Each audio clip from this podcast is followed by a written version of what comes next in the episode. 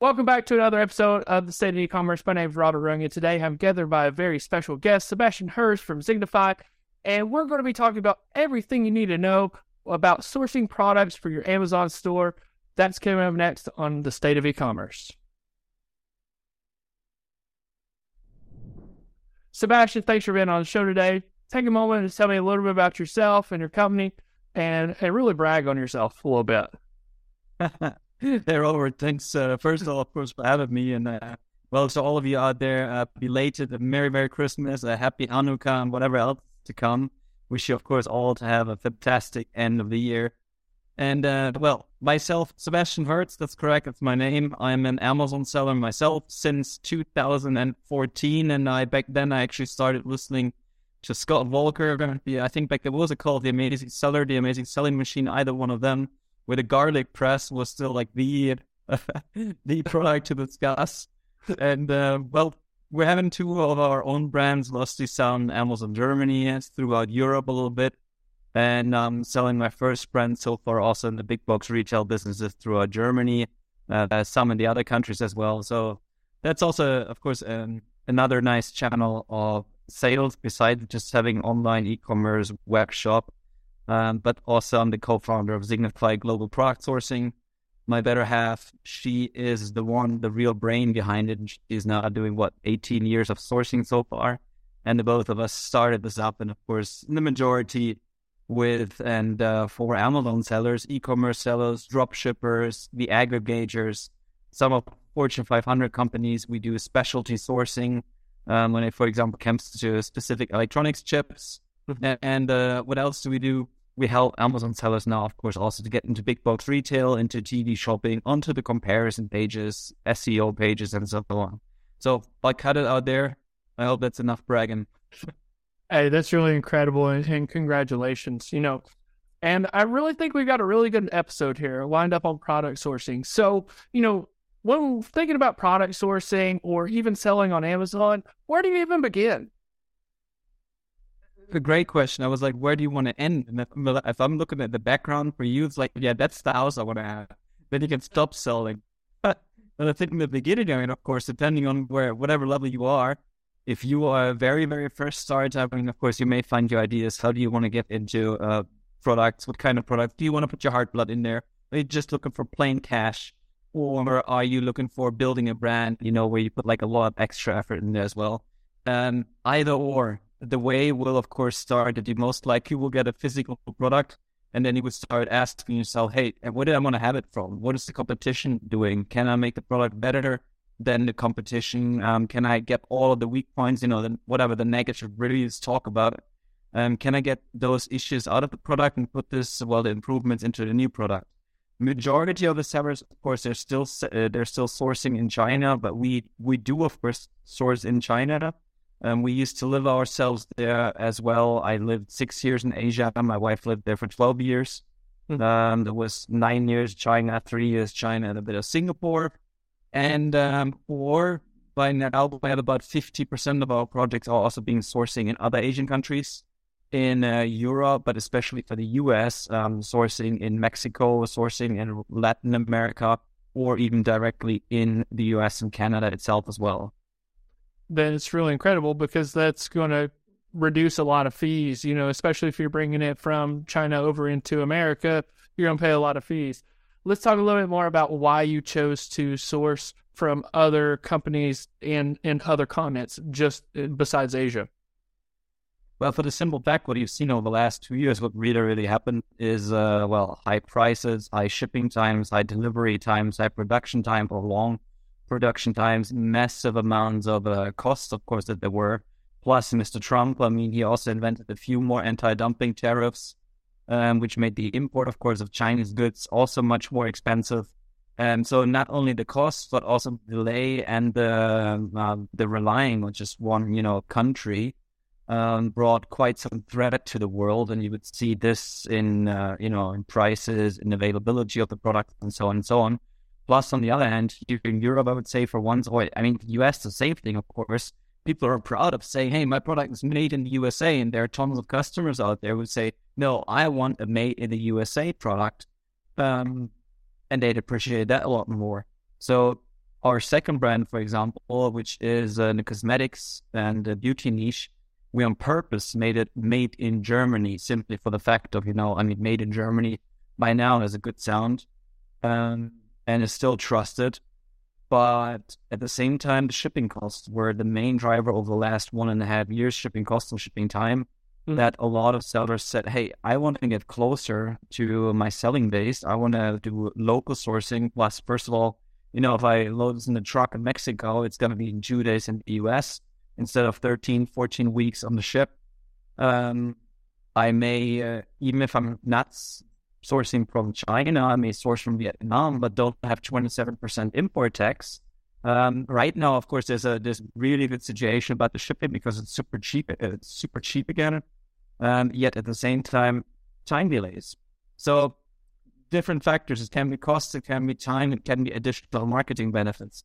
So it really depends on on what you're looking for at the end of the day. So you know, you had mentioned uh, earlier that you know you either look for a product for a source of cash or you want to build a brand and and you want to determine the qualities of that product can it be better than your competitors so let's talk a little bit more about that so say that i want to create a private label brand or a brand on amazon uh, let's go into that, right? So, what are the factors that you look at whenever you go to source products um, and, and really determine that niche? Like, right? Like, who's gonna, what's gonna win? Yeah. To be honest, the decision mostly comes from our customers to say they already looked into uh, um, the the market. They know which product will be profitable. They know exactly what they want to have, and they know exactly what changes they want to add against the competitors' um, product.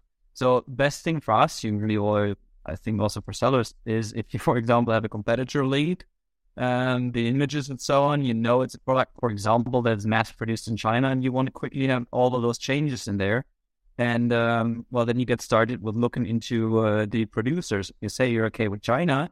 Um, we usually go out there and say we target, if the market allows that, to find about 30, 30 potential suppliers. Um, we get we we research them, we contact them, we find them, we get the proposals from them.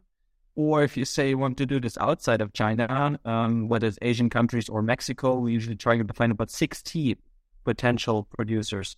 For the simple fact that uh, not as many would answer, not as quickly. They're not as service oriented in sales as the Chinese usually are. Mm-hmm. Plus, it may be more difficult to find them. And whatever their webpage tells from 10 years ago, um, may not be the products that they actually still do. Plus, them picking up. I, I, very often get the example here in Germany. If you're contacting one of the potential producers and uh, you start speaking to them in English, not in the native language, they may just come up and say, "Sorry, I don't speak English." Click, and they hang up, and it's like, "Dude, that may have been you know like in a year like a five hundred thousand dollar offer, and you just hung out because you don't speak English. Get somebody in there who speaks English." Um, but you'll see this in so many countries. You need to quite often speak the local language. Now, whatever depends on whatever way it is in the end for the product, if you do know which product you, of course, want to have, is I mean, for once, we're from the 30 to 60 potential producers, we're weeding out, of course, all the ones that may not have the right product, that may not be able to produce it, that may have insanely high prices where we say, hey, you really missed the, the call. Um, this is not the price you can ask for the product. And then later, of course, it goes into the uh, not only the product quality, but also how flexible is the supplier? Are they registered business? Are they um, paying their taxes? Are they having an export license? Can we see that their management is maybe somewhere involved into uh, and being sued with one of their other companies and so on and so on? So it's a it's a balance between, of course, product, product quality, price, and um, the relationship to a manufacturer.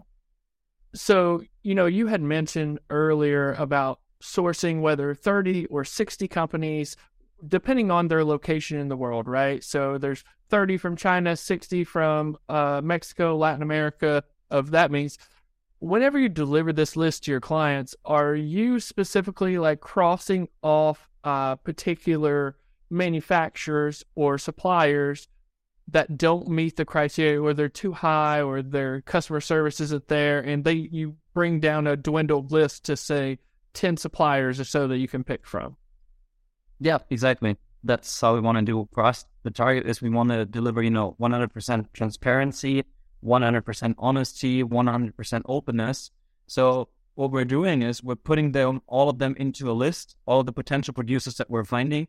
And uh, by the way, we're giving out all of the contact details. So if you want to, you can contact the suppliers, the potential producers at any time yourself.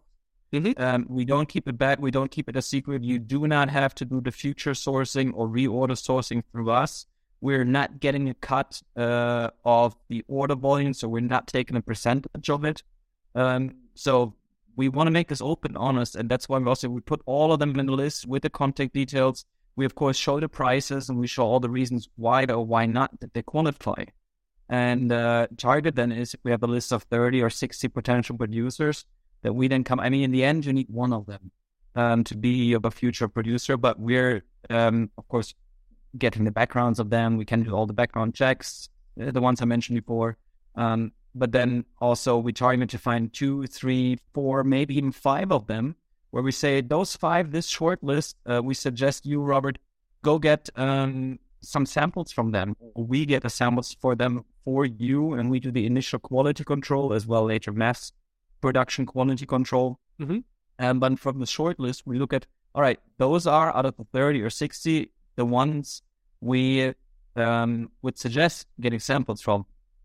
Background secret to there's not really a secret to it. This is the way we do sourcing for our, our own products as well. So we'll do the we'll do the sourcing for our customers the same way because we know it works. And then of course you have the short list, but you also have the content details of all the other companies. So no no secrets there. No, that makes a lot of sense. So let me ask you this. So if I if somebody's listening or watching this episode right now what are some hacks that you give them about product sourcing? When you, uh, for example, source outside of China, do not give up. Be patient, be more patient than China. Um, you will need three, four, five, six, sometimes really seven times to contact them in order to get a proposal because they're hard to reach, because there's Corona, because there's three months summer break, because their other employee right now doesn't work and they don't hand it over or they have five telephone numbers but only listen to one. Um, and they say only only comparing the prices. And you know, you ordered in China. No, you need to convince them, stick to it. Be patient, and you will get the prices. It will be tougher. It will be longer than in China, but be patient and do it. Um, and if you do a sourcing, that's of course also the same reason. That's also why we get 30 to 60 potential producers. Do not be satisfied with two, three, four offers.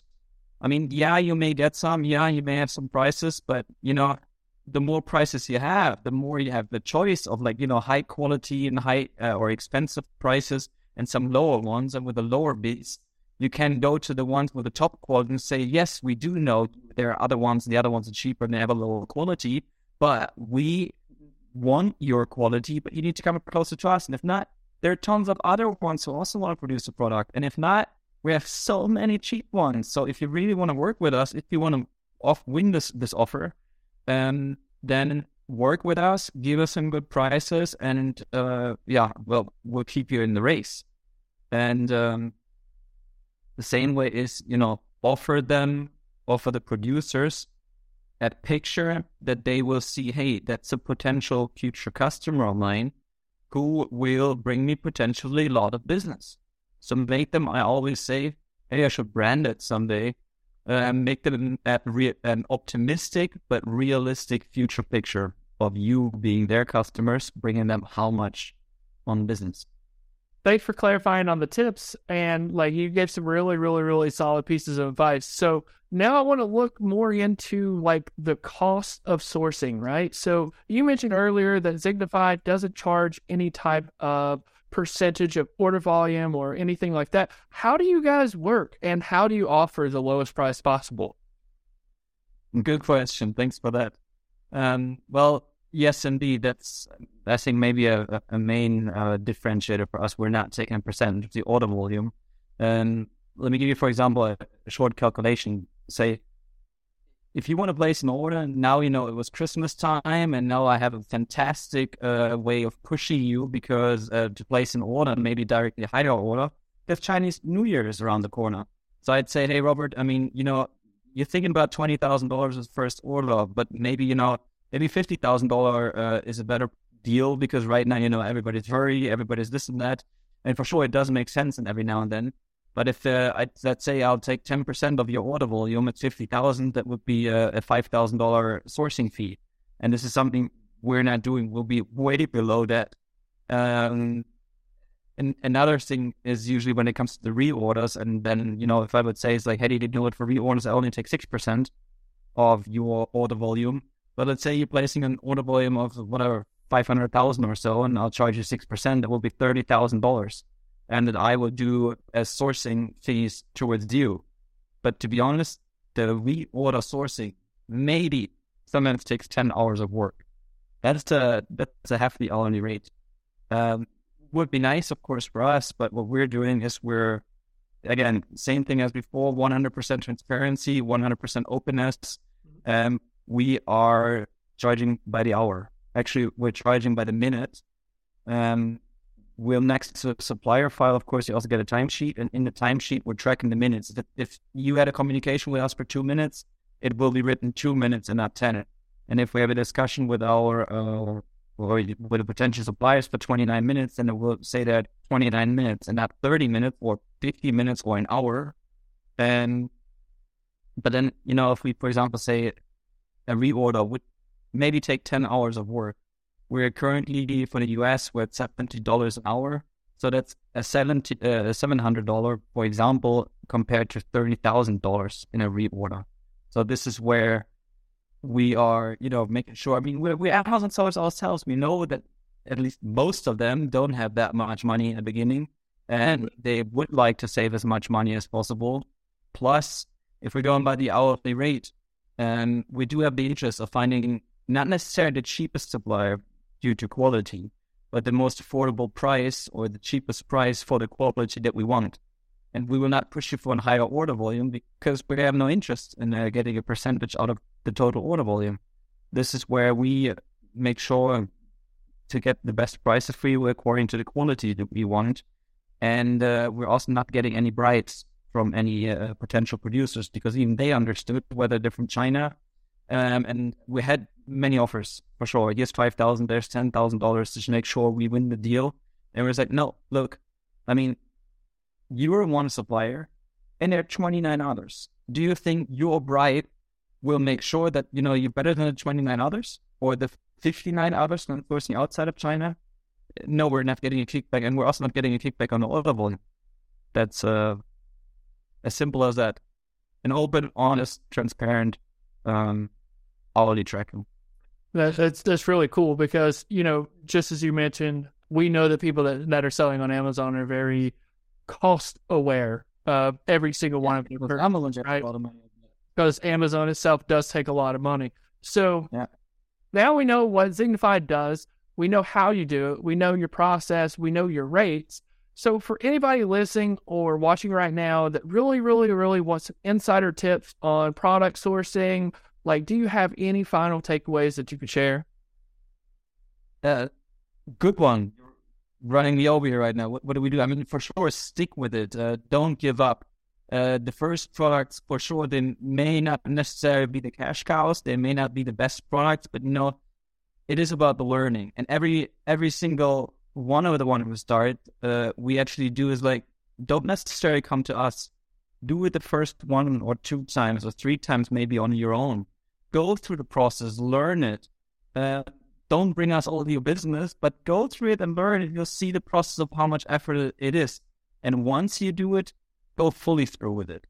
So to say, you know, don't only try to find two, three, four suppliers, go with more and see the power of negotiation negotiation that you have when you have a lot more proposals.